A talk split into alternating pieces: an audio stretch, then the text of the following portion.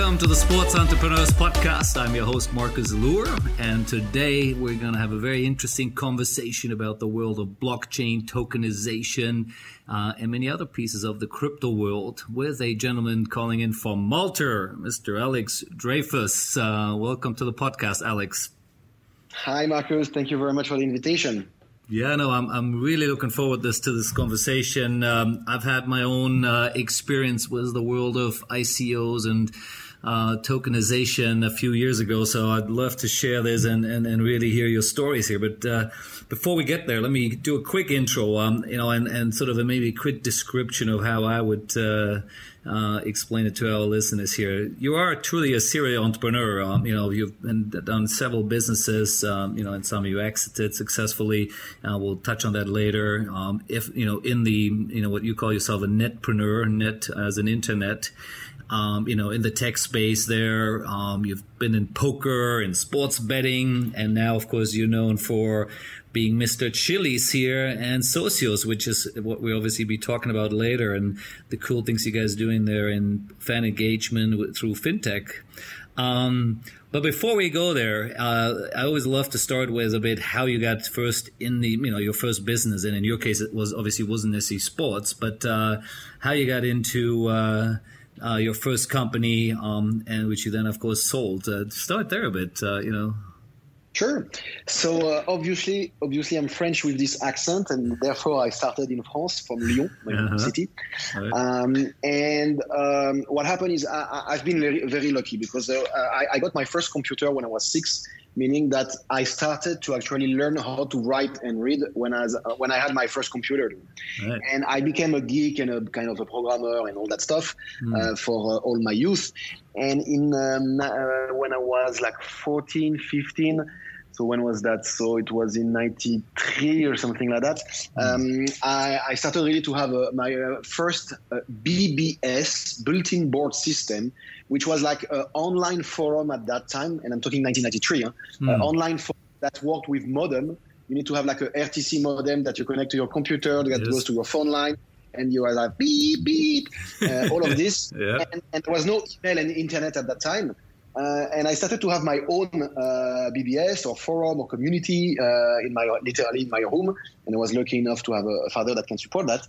And then in 1995, when I was exactly 18, I actually left school, or rather I quit school without any degree or baccalaureate or A-level or whatever. I actually left school without the authorization of my parents, which was the only times where my mother gave me a slap in the face, because I came back home one day and she told me, because I was not a good student, I was the last one, more or less. I came back home, my mother said, hey, we hired a new math guy for homework, etc. And I said, what for? I don't need it anymore. I don't go to school. And boom, I got my slap. But that's okay. She's over it now.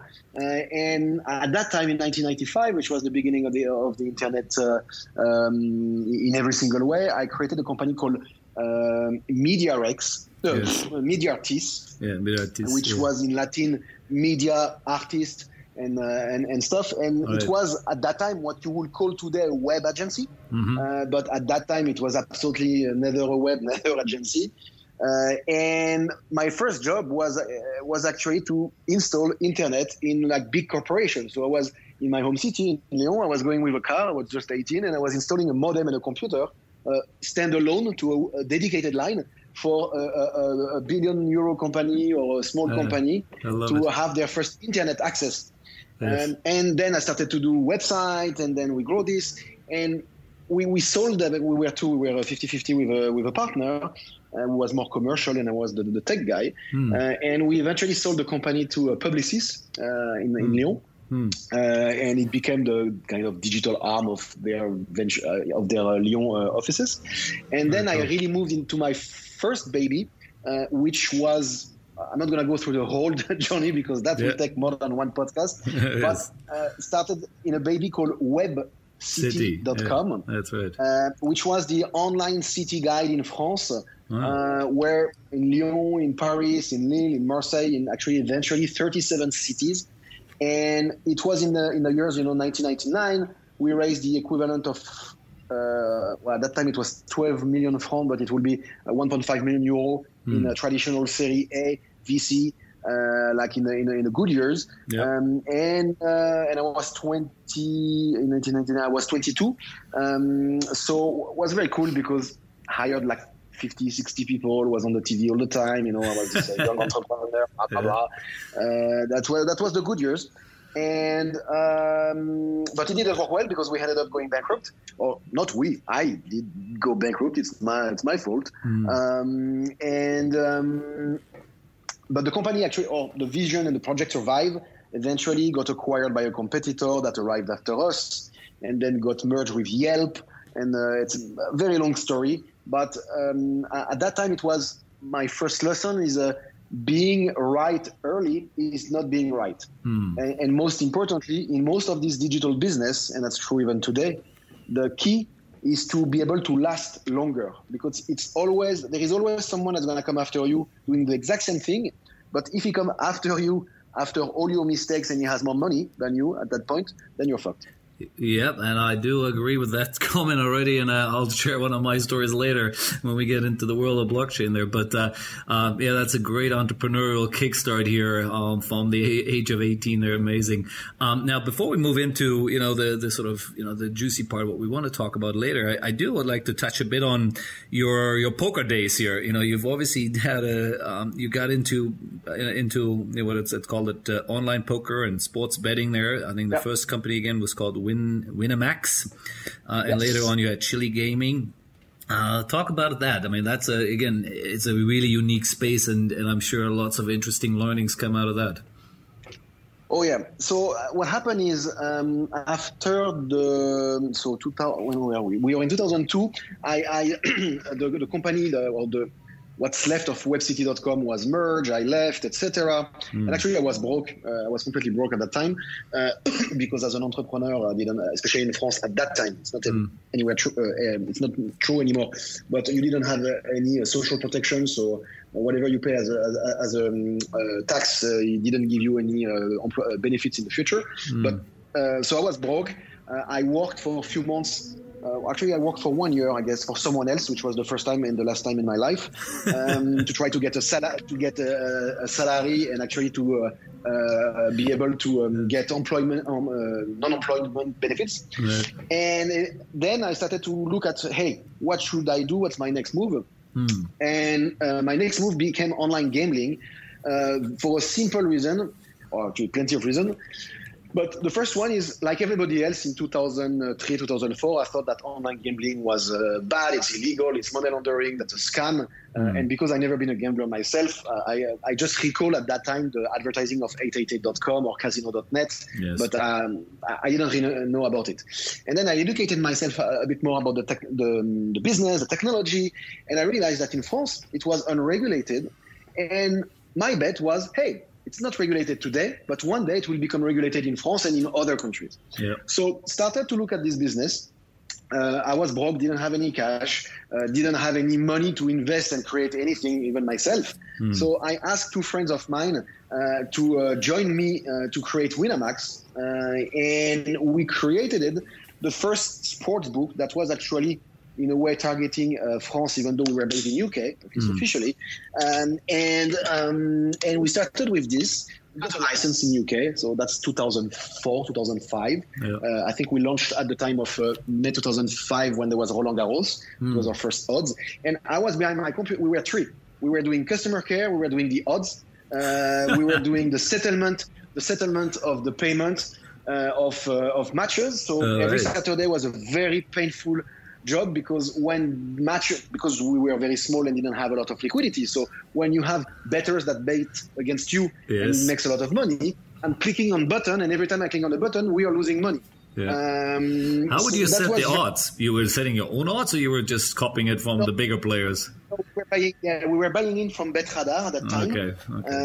And then we were just tuning a little bit based on some of our stuff. But it was a semi-manual process, and which, by the way, is the time where I realized that there was rigged match because and I lived it for real, because I've seen people coming only on our platform to bet on very specific match and always winning, and then they were doing nothing else. And they were coming from Poland, from not Estonia, but some other countries, and it was fun. It was the early days, and then we started to move into the poker business.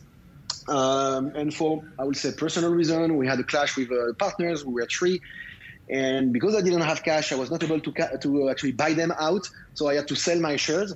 So I sold my shares at that time in 2006. And then I moved to Malta, where I reinvested my money into my other venture, which was Chili Gaming, which was more poker related. Okay. And we launched Chili Poker 2006, which was at that time what we call a skin or a white label. And we became pretty successful, not successful. It was like a $10 million business or $10 million, but it was okay. We were like 40 employees. And the more we were working into that, the more we developed our back-end solution or technology, payment, bonuses, CRM, fraud, which is my background and the background of the people even working today here in Socios.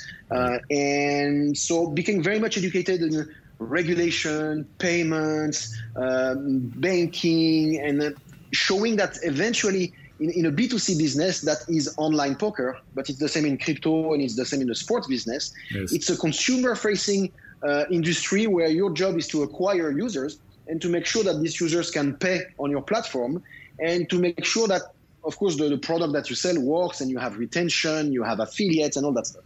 Right. So did that for 2006. Did that for 6 years on my own. Then sold the business to a listed company in Vegas called Valley Technology, and now it's Scientific Games. So it's the number 1, number 2 in terms of casino provider all over the world. And by doing this, we were the first non-American company to actually sign. And that was my baby, actually. We signed. We were becoming the official platform provider to the first land-based casino in the US that wanted to launch online gambling, and that was Golden Nugget, based in Vegas, New Jersey, and out of Houston. And so I spent like 2 years back and forth between Europe and US. Thanks to the company that acquired me. So I did a lot, like, first I learned a lot about US, of course, as well, but I was doing a lot of education towards like senators and regulators and casino and stuff like this. It was very cool. Yeah. And eventually I really left and completely cashed out in 2014-ish. And I kept actually, I reinvested almost immediately in another poker related business, which I still own 100%, called the Global Poker Index, GPI, or the handonmob.com, which is like the official ranking authority of all poker players in the world. All right. So if Marcus is playing in Macau tomorrow, or is playing in Las Vegas, or is playing in Berlin in a casino for a poker tournament that is like a decent size, this information is aggregated by us, and we give you a ranking. And Marcus becomes the number 150 top players in Germany. And it's kind of the ATP of poker, PGA of poker. It's really like this official ranking. Ah, okay, cool. And I bought that, like invested a few millions of dollars on my own in this.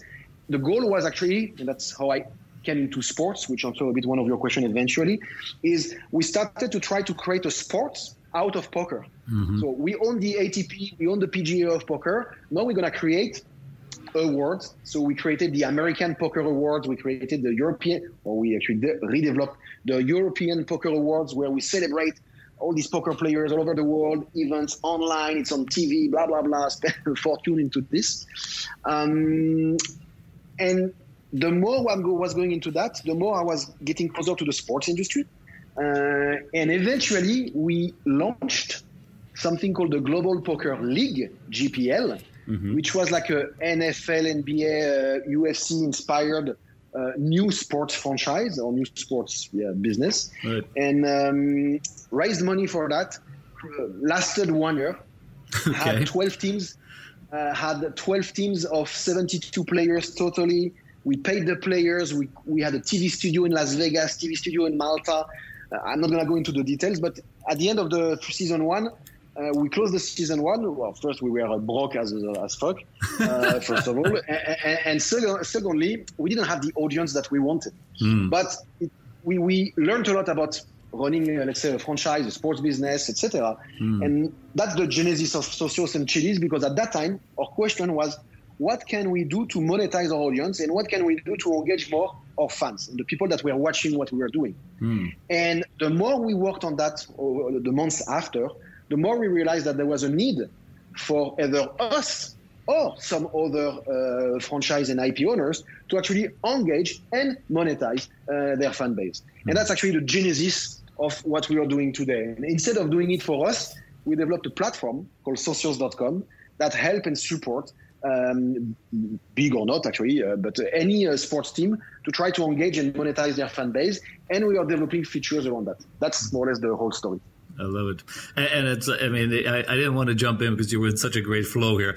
I love the stories of how you started and you know, really went all over the place here, learning. And as you said, some worked, some didn't. You know, you take your hits as they come. And I recall our days when we used to work with Ladbrokes, when again, online gaming really started. We were their agent here in Asia. And we basically built their online presence. Right? We had 150 affiliate programs, had a whole team of people running around, spending a lot of money everywhere until, of course, one market after the other went dark, and it all disappeared. But we basically were seeing all the bets going through. It was incredible. I mean, I have to admit that it was just a crazy world, and it still is a crazy world out there, that's for sure. And so, because you had your little fair share of that, and I had to admit, I didn't see any of that poker stuff anywhere in your CV there. So that's a great story too there. So actually, I forgot.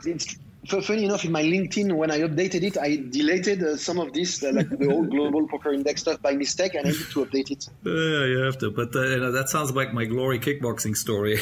It's similar learning there. It lasted a bit longer. It's still they're out there, but it's burned a lot of money in the process. Now let's get into the world of Chiliz and then on Socios, of course. And here's my first question, because one thing, when I read what you're putting out there, of course, you know, it's about blockchain. It's about, you know, using Ethereum, all this stuff. And we'll dig into all those things in more detail. But in reality, blockchain really only started being on a bigger radar for most people, probably 2017, 2018. But, you know, you're obviously were in there quite early. How did blockchain start for you? Where did that first appear on your radar? Maybe, you know, what year, and then how do you get into this? And, you know, obviously you did a fundraising on the back of it too. Yes. So I have a love-hate relationship originally with crypto before even blockchain. Right. For me, I am a Web 1.0 guy. So literally from 1995, that's how I started with the internet. And I will one day tell you how I started with internet. There is some porn related, but I will not tell you more about this.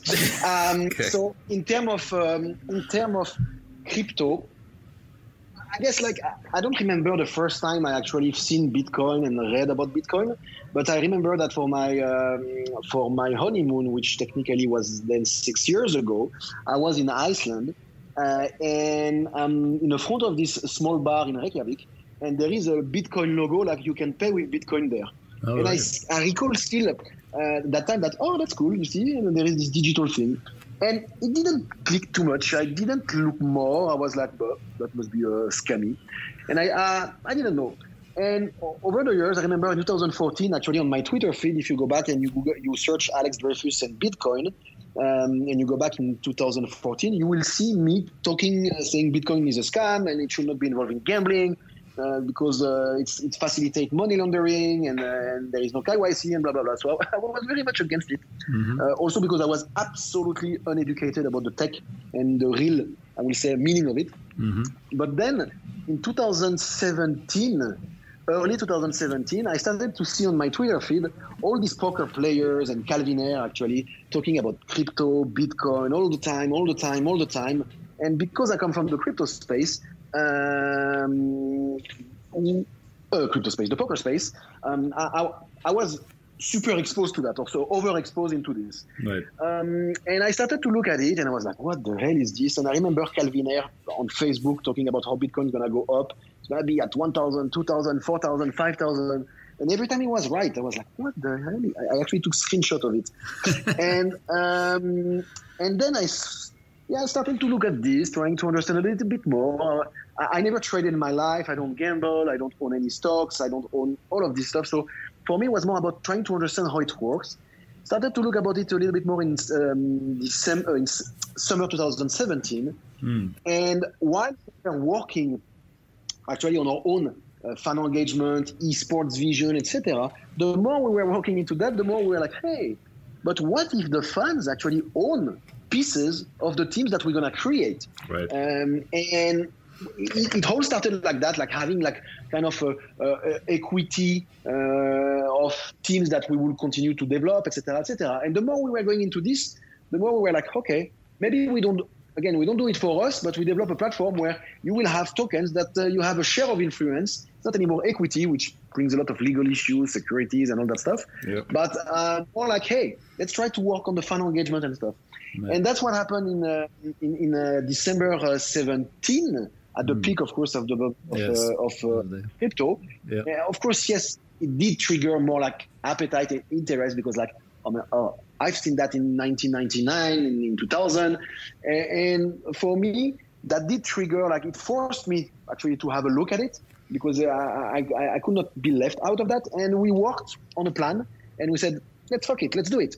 And the first week of January 2018, go back from holidays, go back to my team. I said, guys, we are launching it. We are doing it. It's going to be called Chiliz. And this is the plan. Let's write about it and let's go after it. Mm. And that's how it's kind of all started, by a lot of education, trying to read a lot and see how technology can actually be useful for what we wanted originally for us. I love it. And it's interesting. The timing is so crazily similar to ours. That at that time we were building SportsFix, which is our ODT platform, right? And similar, we just saw there was something there where blockchain and all these things, cryptization and the tokenization, there was something there which was different and unique. So around the similar time, Larry, what you were just saying is just wild. In that year, we were doing the same thing, but I'll come to later what happened to us. But in your case, when did you then go out? Where's the ICO? And I know you it's public. You raised $66 million through a private placement, which is basically means it's not a public ICO. Around what time was that? It must have been really early 2018 because the market really tanked very quickly after, right? Yeah. So yes and no. So we because I came from the gambling space. I had, at that time, 15, 17 years experience, network, whatever, in the web industry. Mm. So network was pretty broad. And we released our white paper and our expectation in March 2018. Okay. Or actually maybe mid-February 2018. Mm. We got our first, dollar of a private placement probably in March. And we closed it in July 2018. So it took us still like 4, 5, 6 months to do that. We were very lucky. We met the right partner at the right time as well that helped us to develop this, financially wise.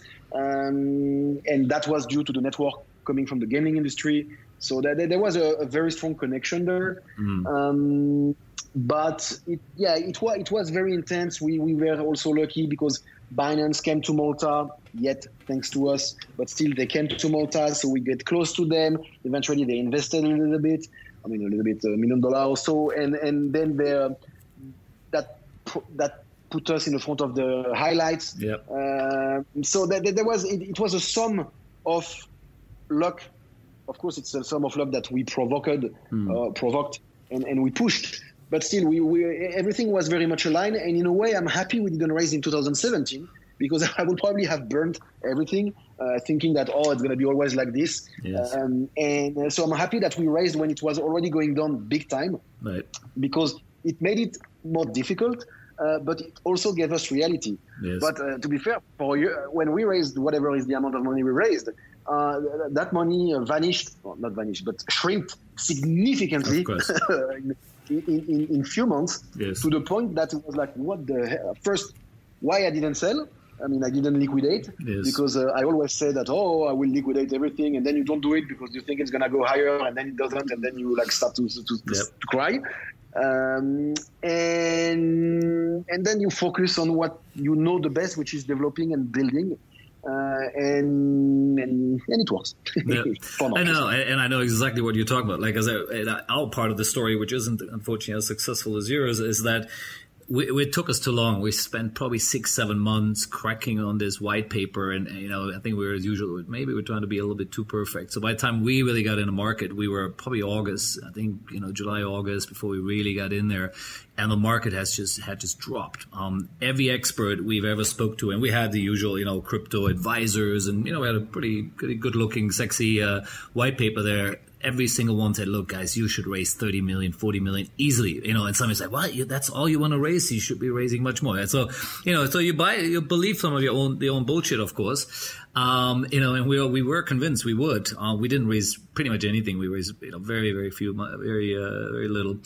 And on the back of it, that really distracted Sportsfix so much, or at that time, that later on that hurt us and killed us probably. But timing is perfect. Is one of my favorite topics always in these conversations with other entrepreneurs, that how important timing is, and maybe to some degree that little bit of luck as well, as you maybe had it there. And like you rightly said, you know, that 66 million probably became a lot less because all these currencies which you were paid in dropped through the roof, of course, as well. So I appreciate that's not the money you had anymore, or might not have now anymore, to do what you're doing. But you are doing a lot of really cool things, and that's where we're going to get a bit into now. So first of all, let's go a little bit really basic here and just get everyone to understand, because as usual, even though blockchain is maybe not as big of a flavor of the month anymore as it was a couple of years ago, and it was just, you know, everywhere, you know, and so people might still remember ERC20 and Ethereum and all that stuff, but let's go a little back. So you're using ERC20, which is Ethereum platform, for Chiliz, for your own token, right? You've created the token, you create an exchange, right? So where you trade the product, right? So that's obviously really what Chiliz was before we started talking more about Socios. Yes, I mean, Chiliz always was and is still the token or the currency of the ecosystem that we are trying to build, right? And that's what fueled what we are doing right now, and when we're gonna go a little bit deeper in Socios and the relationship we have with the football teams, esports team, or whatever, you will see that the Chiliz currency, token, etc. It's really for me, the word of token, and it depends in every languages, but it goes back to the arcade. When we go back 35 years ago, when you go in an arcade hall, video game hall, you know, you buy tokens, and then you can play with these tokens in every single game that is in this hall. Here it's exactly the same. Chiliz is the token of this whole that we created, and all the games that we have are not games in that way. They are product, but the product of Barcelona, of Juventus, etc. It's in this whole ecosystem that we build, right? It creates some like fluidity between users and clubs in this whole ecosystem. Now, you mentioned earlier, and again, unfortunately, I didn't have a chance to read the old white paper, but there was a lot more focus on esports originally with Chiliz, right? And what you're trying to do, which obviously now is gone more into sports skin. So what was your real focus when you went in there? I know it was a fan engagement and a you know, sort of consumer facing tokenization of assets. But what was the original story, which is now obviously changed maybe to some degree? So the original story, still same, is we wanted to focus on esports and then grow into traditional sports. Okay. What happened is the more we were working in esports, the less we wanted to work in esports for plenty of reasons. First, that as much as everybody was excited, it's $1 billion market, blah, blah, blah. We all read the news, statistics and reports. The reality is this is a market that is driven by game publishers, and that the only interest for the game publishers is to sell more than their game. Yeah. And we realized quickly that you cannot develop anything into esports that will be valuable without being a slave or enslaved by the game publishers. Okay. And also the monetization is very low. Fun, yeah, sure, there is a lot of fans, there is a lot of users, etc. But they don't spend money, at least not in esports. They spend money in the game, but they don't spend money in what's around the game. And we started to realize that, wait a second, if our vision of trying to engage fans, etc., monetize them, doesn't work in esports, we will die. So when originally we were planning to go into the sports in 1-2 years after, and that's why in the original white paper it's written that, we actually did the other way around. We accelerated our plans into traditional sports. We started to talk to clubs, and guess what? It was easier to work. I mean, it was easier to talk to Paris Saint-Germain, Juventus, and all these guys than it was easier to talk to esports team. Okay. Because esports team, unfortunately, were unequipped. There are gamers that think at that time, and it's still a little bit the case, that esports going to change the world, and therefore they were super cocky and arrogant. It was also the big bubble of esports, raising ton of money at that time. But they had no product in a way. They don't have a lot of assets. And it was very difficult to engage with them. So we pushed more luck into the sports space, traditional sports. We acquired, we always said that Chiliz was like inspired from the Socios, you know, Real Madrid, Barcelona, etc. And we, at some point, it was literally a weekend, I was like, maybe we, we can check one day, we can be called Socios.com. And we realized that, wait a second, there is the Socios.com domain was bought in 1999 by a Swiss guy, and they never used it. And he got it and never used it. So I managed to talk to him on LinkedIn or email, I don't remember. And over a weekend, the guy said, listen, I'm keen to sell it for you for 20,000 euros. I said, yeah, done, we do it. I sent him the 20,000 euro on PayPal without any contract, without anything. And the guy gave me access to the domain. And then it started, I started to also take the twitter.com/socios, which was used but unused. So I managed to convince, I don't remember, to be honest, this, how we got it back. And that's how the Socios name came up, or at least the story started. And we started to say, hey, our sports/football venture will not be called Chiliz, but it will be called Socios because it's more consumer facing in terms of explanation. Got and that's it. How it started. Ah, interesting. So now let's define, and I actually love the way you call it, the fintech fan engagement platform. That's a very sexy name already. I if you're raising some more money, that's a very cool tagline there already. Now, what does that really mean? Let's explain it to the layman's of what the Socio do. And I know more about it, so we'll go along the lines here. But let's start with the basics. You're raising money by creating a token for a club, right? That's the basis of it. But talk us through how you convince Juventus and Barcelona and a few other teams to play with you. So let's go back to the genesis. What do we do? The vision is very simple. 99.9% of sports fans, and that's pre-COVID, are not in the stadium of the team that they are supporting. Right. And sometimes they are not even in the city or even in the country of the team that they are supporting. Right. That's true, of course, for the global brand, but for smaller brand, it's also true for part of it. Correct. So the question is, what can you sell? What can you scale? What can you make global as a product that could be interesting for a fan? And how can you develop that? And our vision was, there is two things that matter for a fan. One, it's being recognized as a fan. Mm-hmm. And two, is to be listened as a fan, or at least have the feeling that you are. Mm-hmm. And so we came up with this idea that we sort of invented called a fan token, which is a digital asset that gives you the fact that, hey, I own this Barcelona token or that Juventus token. Mm-hmm. That's make me a super fan, a fan 2.0, mm-hmm. whatever you want to call it, or a Socios 2.0. And by owning this fan, not only I'm recognized as one of the official fan, but also it gives me benefits that are, one, being able to participate and having a share of influence when the clubs is going to ask questions to their fans and ask them to decide something. So that's what we negotiated with every single club. Mm-hmm. And the second one is a little bit of benefits, discount, merchandising, and participation, and all that stuff. Right. So the first really is a share of voice, right? And I think that's what the way you describe it as well. Yes, that's the biggest thing. Yeah. That's a big thing, which is quite interesting, right? Because a lot of people who obviously created utility token, it was always more for other transactional purposes, right? To use up the token. In your case, you're not using up the token. You're just using the amount of tokens you have to vote, correct? Mm-hmm. So, sorry, drinking. So, indeed, and that's also ironic. When you think crypto, people think cryptocurrency. Yeah. But in our case, it's more like digital asset, or almost like an asset class for the sports industry. Right. And for us, it's about how can we what we call tokenizing fan engagement, fan sentiment. Yes. And so we create these fan tokens that are a limited supply for each club. Yeah. And you, as an owner of 1 or 1,000 token, have suddenly a say into what the club will ask today or tomorrow.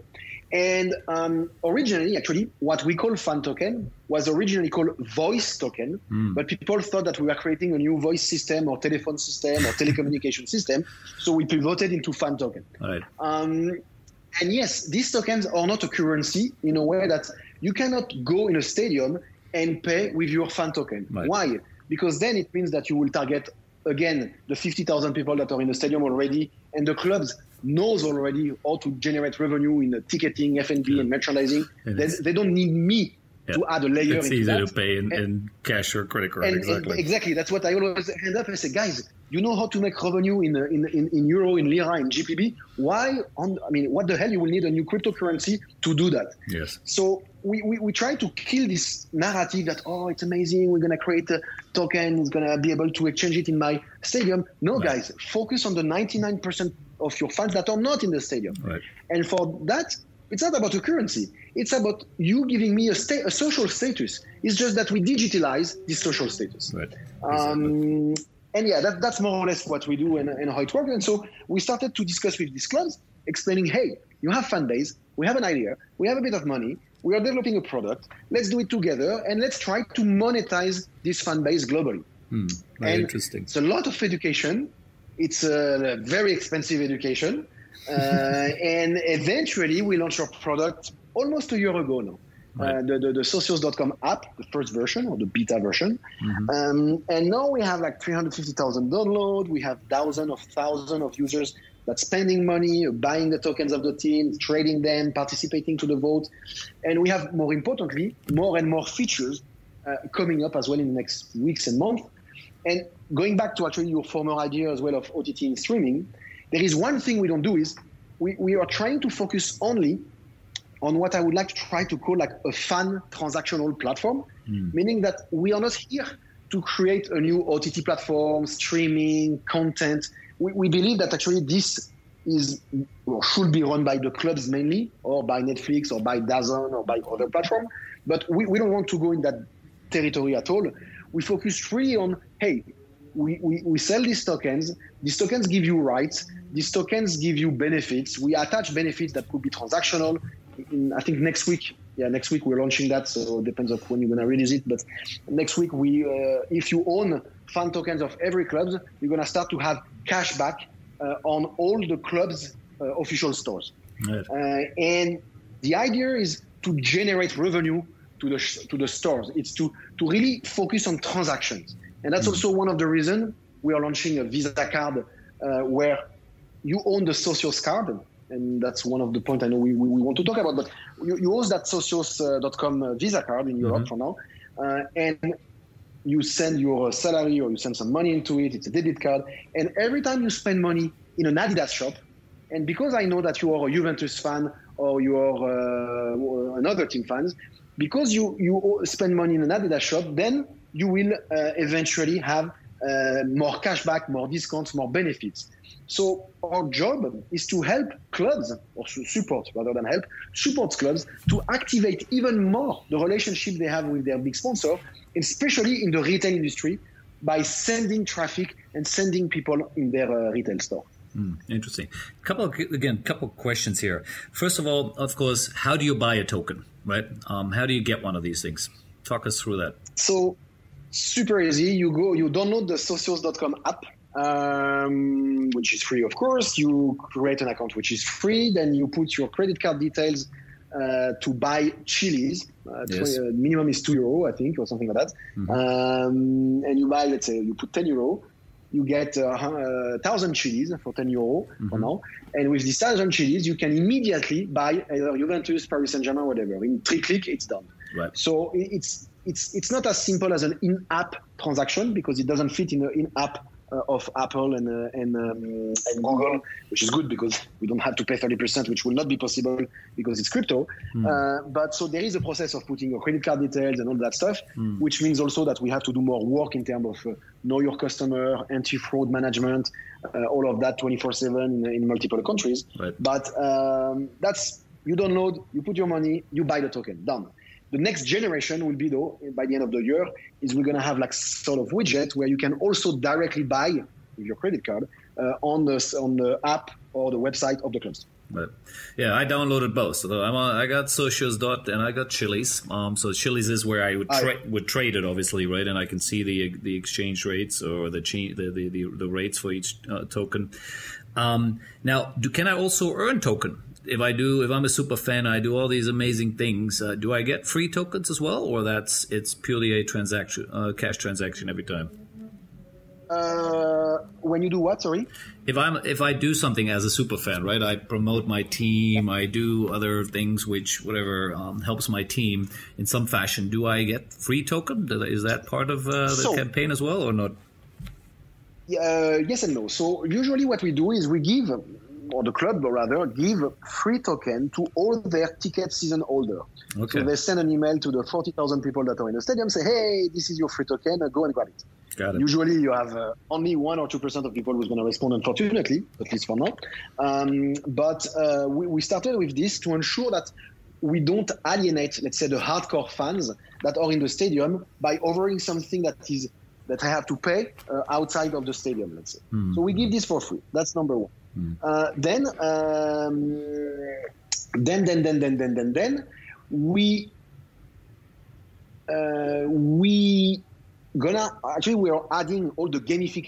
and the leaderboard and the rewards. This is happening this year. By the end of the year, we have more and more features. So the more you're gonna activate or you're gonna be present in the app and on the club, the more you're gonna get rewards out of it. Okay. Not necessarily tokens of the team, because tokens of the teams are actually valuable. So we have to be careful. Right. And you will, some of course will get, but not everybody can get, like the Juventus token is $7 right now. So I cannot give away 100 tokens for free like this, especially that you can eventually convert them back to some valuable either euro or something else. So we have like some points. We call that Socios United tokens. And we're going to have more and more points related to that at some point. Interesting. Yeah, and because that's always seems to be originally, that's what we did as well. Right? We created all these tokens and then you create, fan engagement to help them drive it. Now, here's a couple other questions. Number 1 is, and I looked at it, so the Barca token, I think you had something like 20 million token, and then Barca was 40 million, Juventus was 20 million token, PSG 20 million. How do you decide the level of volume of token? Is that between you and the team, or how does that come out? Why is one higher than the other? So we have a lottery system. No, I'm kidding. So yes, we decide we have 3 tiers, I think. We have the top tier like Barca, which I believe is 40 million. We have a second tier, which is a bit unfair as a name, which is PSG, Juventus, etc. And then we have others, which will be, actually, no, we have more than that because we have some teams who have only 5 million as well. So, well, anyway, I don't know exactly the tiers, but what I know is that we choose with the team. It's not in the contract. It's always a discussion once the contract is signed, we go into details. And yes, it depends on the social media reach. It depends on the real potential.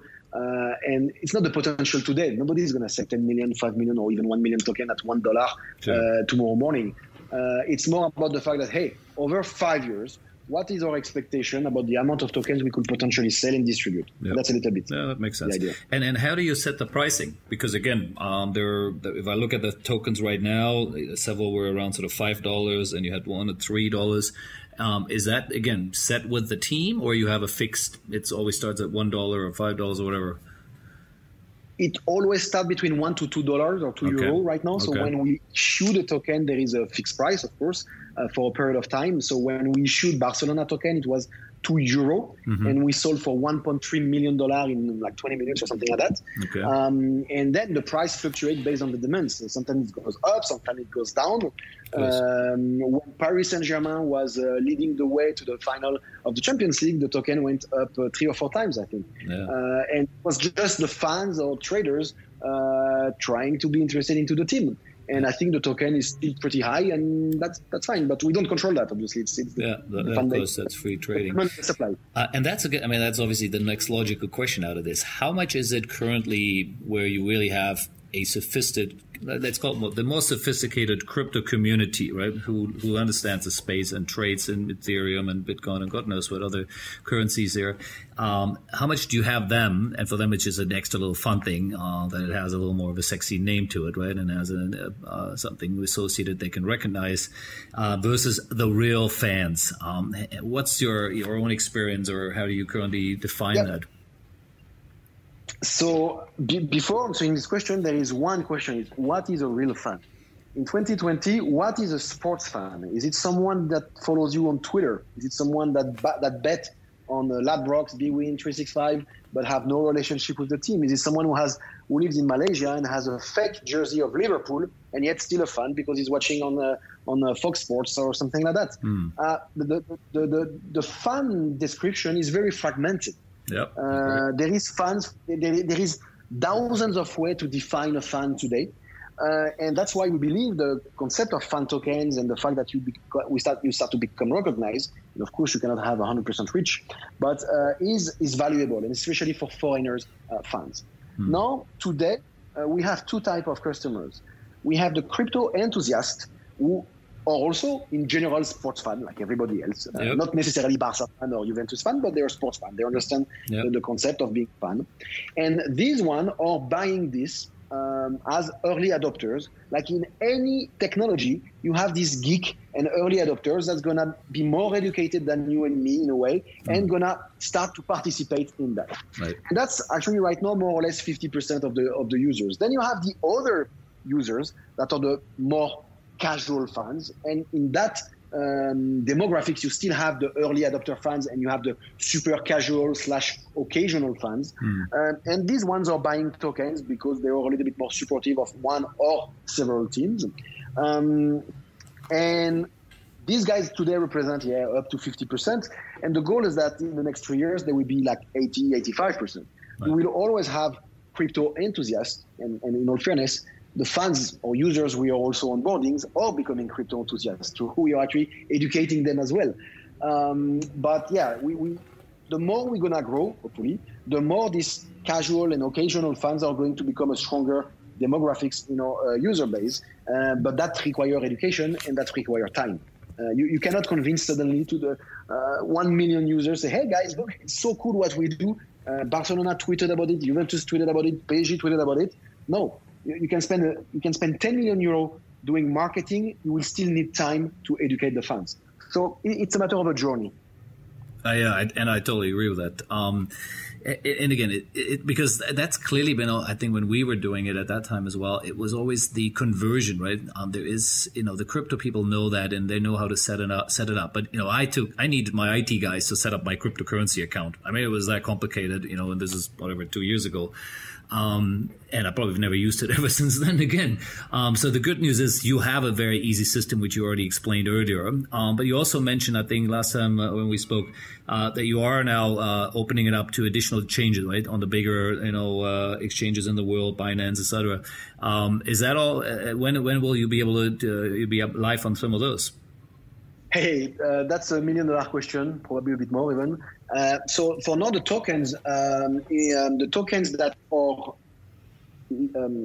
we launched are traded on our ecosystem and our platform. In a couple of weeks or less or more, it's going to be started to be traded on other platforms. Not all tokens, of course, but some of them. And that's not really on us; it's on the other guys, and that will be the real beginning of the second phase of our business, meaning that the digital asset that we build will start to be available outside of our pure, it will be still our platform, but they will be tradable outside of us. And that will give more visibility to these tokens, more liquidity. And it's also going to be an acquisition tool because maybe, not that we're going to be on Binance soon anyway, but let's say one day you have Barcelona on Binance. Yeah. Well, Binance has millions and millions and millions of users. Right.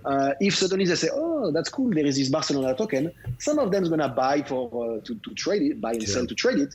And then statistically, you're going to have a percentage of these guys that's going to say, oh, I'm a Barca fan, I'm going to buy it and keep it, and I'm not going to even use the Socios app because actually I can get benefits out of that.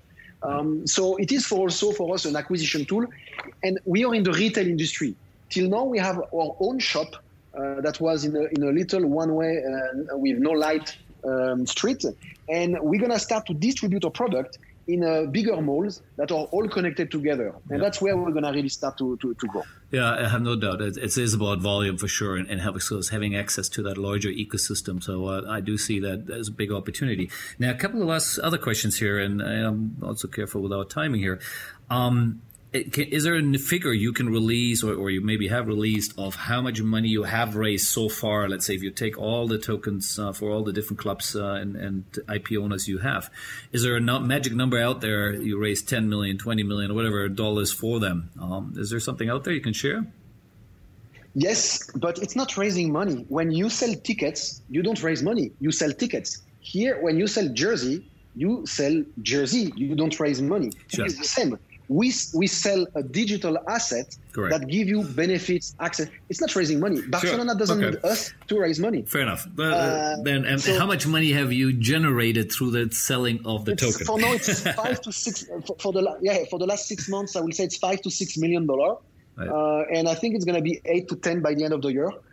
If we finish the year as we hope it will, and hopefully next year it will be obviously much more. Yeah. So that's more or less where we are. Yeah, it's some good numbers already. And so obviously, your business model is you're collecting tollway there, right? You're collecting fees from raising the money, and then of course in the transaction. Not raising the money, selling the token. So I keep saying raising it, selling the token, and then of course in the transaction itself once they get exchanged and traded. So that's your model. Now the clubs. Is there a benefit? I'm trying to think with it while I'm saying this here. Is there a benefit for the club when their token goes up in value? Not really, right? It's not that there is any further value for them in it, right? No, it doesn't really matter. I mean, the only thing, the club is, through us, liquidating tokens when there is enough demand. So this is a revenue stream. Again, imagine we printed 1 million jersey. And if there is people who wants to buy jersey, we sell jersey. If there is more people, then we, tickets which have a limited amount in the stadium, well, we sell the tickets more expensively. Yes, of course. So, exactly. I've answered my own question. Exactly the same. Exactly right. So if there is a demand for it and the price goes up and it doesn't damage the price, then you sell it. If you don't sell at a lot, you sell it or you don't sell. It depends on the need of both the club and us. But the club, for them, it's a new revenue stream. They have global broadcasting rights, sponsoring, merchandising, match day, ticketing, all that stuff. Now there is a new vertical that is called fan tokens or digital asset, and it's a revenue stream. Of course, and as higher the token goes, the more you collect for the future tokens you're putting out. So absolutely, so it does make a difference for the club as the token goes up too. So that makes complete sense.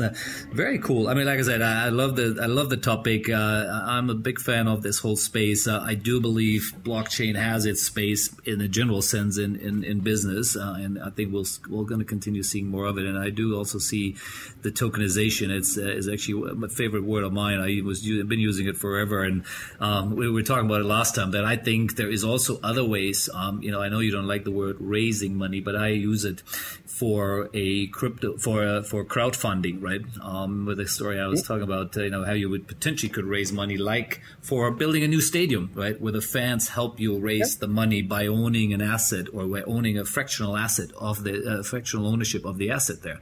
That is to me still, maybe not, it's obviously not what you guys are doing here right now, but I do think that could be future applications again, because it is all about fractional ownership, right? This is really, and ownership maybe again can be defined, right? Right now you're not owning anything in the club, right? It's not you owning shares in a team or you're owning, it's currently you own a share of the voice in your scenario here. But that doesn't mean mean that you can create a proper asset token, right, which is a different token class, of course, which is more, has more financial restrictions and other things, which then would be related to a, real physical asset. And I think that to me is exciting, and I have no doubt someone will crack this one day, and maybe we can be part of it. So, but what do you think? Where do you think is, besides what you're doing there right now, where can you, if you really dream now, dream big a bit here, where do you think the tokenization for football clubs and or sports in general could go? So for me, there is always like a plan, like, oh, you could have, tokens that are shares of a team. Man, that exists already with Manchester United. It's a listed company. Juventus is a listed company. Roma, Lyon is a listed company. So I don't believe that tokenizing shares is better for the fans. And I actually don't believe that fans should be exposed to the P&L and the ROI of a team more than this. Now, in terms of special project, like you said, for a stadium or something that you, I would even prefer, it's not possible legally, but, tokenizing the third-party ownership of a player, that's cool. And that thing that's a little bit more innovative. Right. For me, I always believe that innovation, technology, it's about innovation. It's not about replacing something that exists. And we need to use technology and blockchain to do things that didn't exist before, not just replacing them with a new word and a better hype. Right. And so that's where we should be creative. I like that. Yeah, no, that's an interesting, and I agree with that. I think it's about adding value to the system by bringing these new technologies in. And in the same way, OTT is in some case replacing traditional television, but it is also adding, right? There's a whole bunch of things you can do in OTT, which traditional television could never do, right? There is an interactivity part to it, right? You actually know the customer because they downloaded an app, or, you had to register, which again, on TV, you don't. So, so I think there are similarities to that as well here. Now, since we are sort of coming a bit to the tail end of our conversation, what is it, being, where you are in Malta, which of course it's a very interesting space, both linked to crypto, technology and gaming, etc. Right. So I'm sure you have some interesting conversation with your fellow Maltesians or whatever you call each other there. What is it where you see the future of sports going and with what's happening around the world right now? Oh, that's a broad question. Yeah, I'll give you an easy one to pick whatever you like. Yeah, well, in Malta, the blockchain ecosystem is actually a very small ecosystem, so we cannot really talk about that. Sports in general, I do think that sports is the only one of the rare industry that hasn't been disrupted by the technology. Unlike travel, finance, dating, everything has been challenged by the technology. Sports hasn't till now. I do believe it will, especially because of the change of the profile of the fans. Of course, it's a bit of a cliche, but the old generation are going to obviously vanish more than the young generation. Yeah. Young generation are going to be more demanding digitally in their way they interact with the sports, whatever the sport is. So there will be a need of reinventing themselves, not in the next 2 years. Of course, it's a generational change, but it will change. And that's where all companies like us and others can have a room to innovate and own that space in that way. And that's why we're spending thousands of millions of dollars to own that space. Yeah, very cool. Alex, we could go on here, but this is a great time to wrap this up with your words here. Thanks so much for your time. This was really enlightening, and I really enjoyed this conversation, and I hope we'll have some more of that in the future. So have a great day there in Malta, and hopefully we'll talk some more soon. Thanks, Marcus. Definitely. Cheers.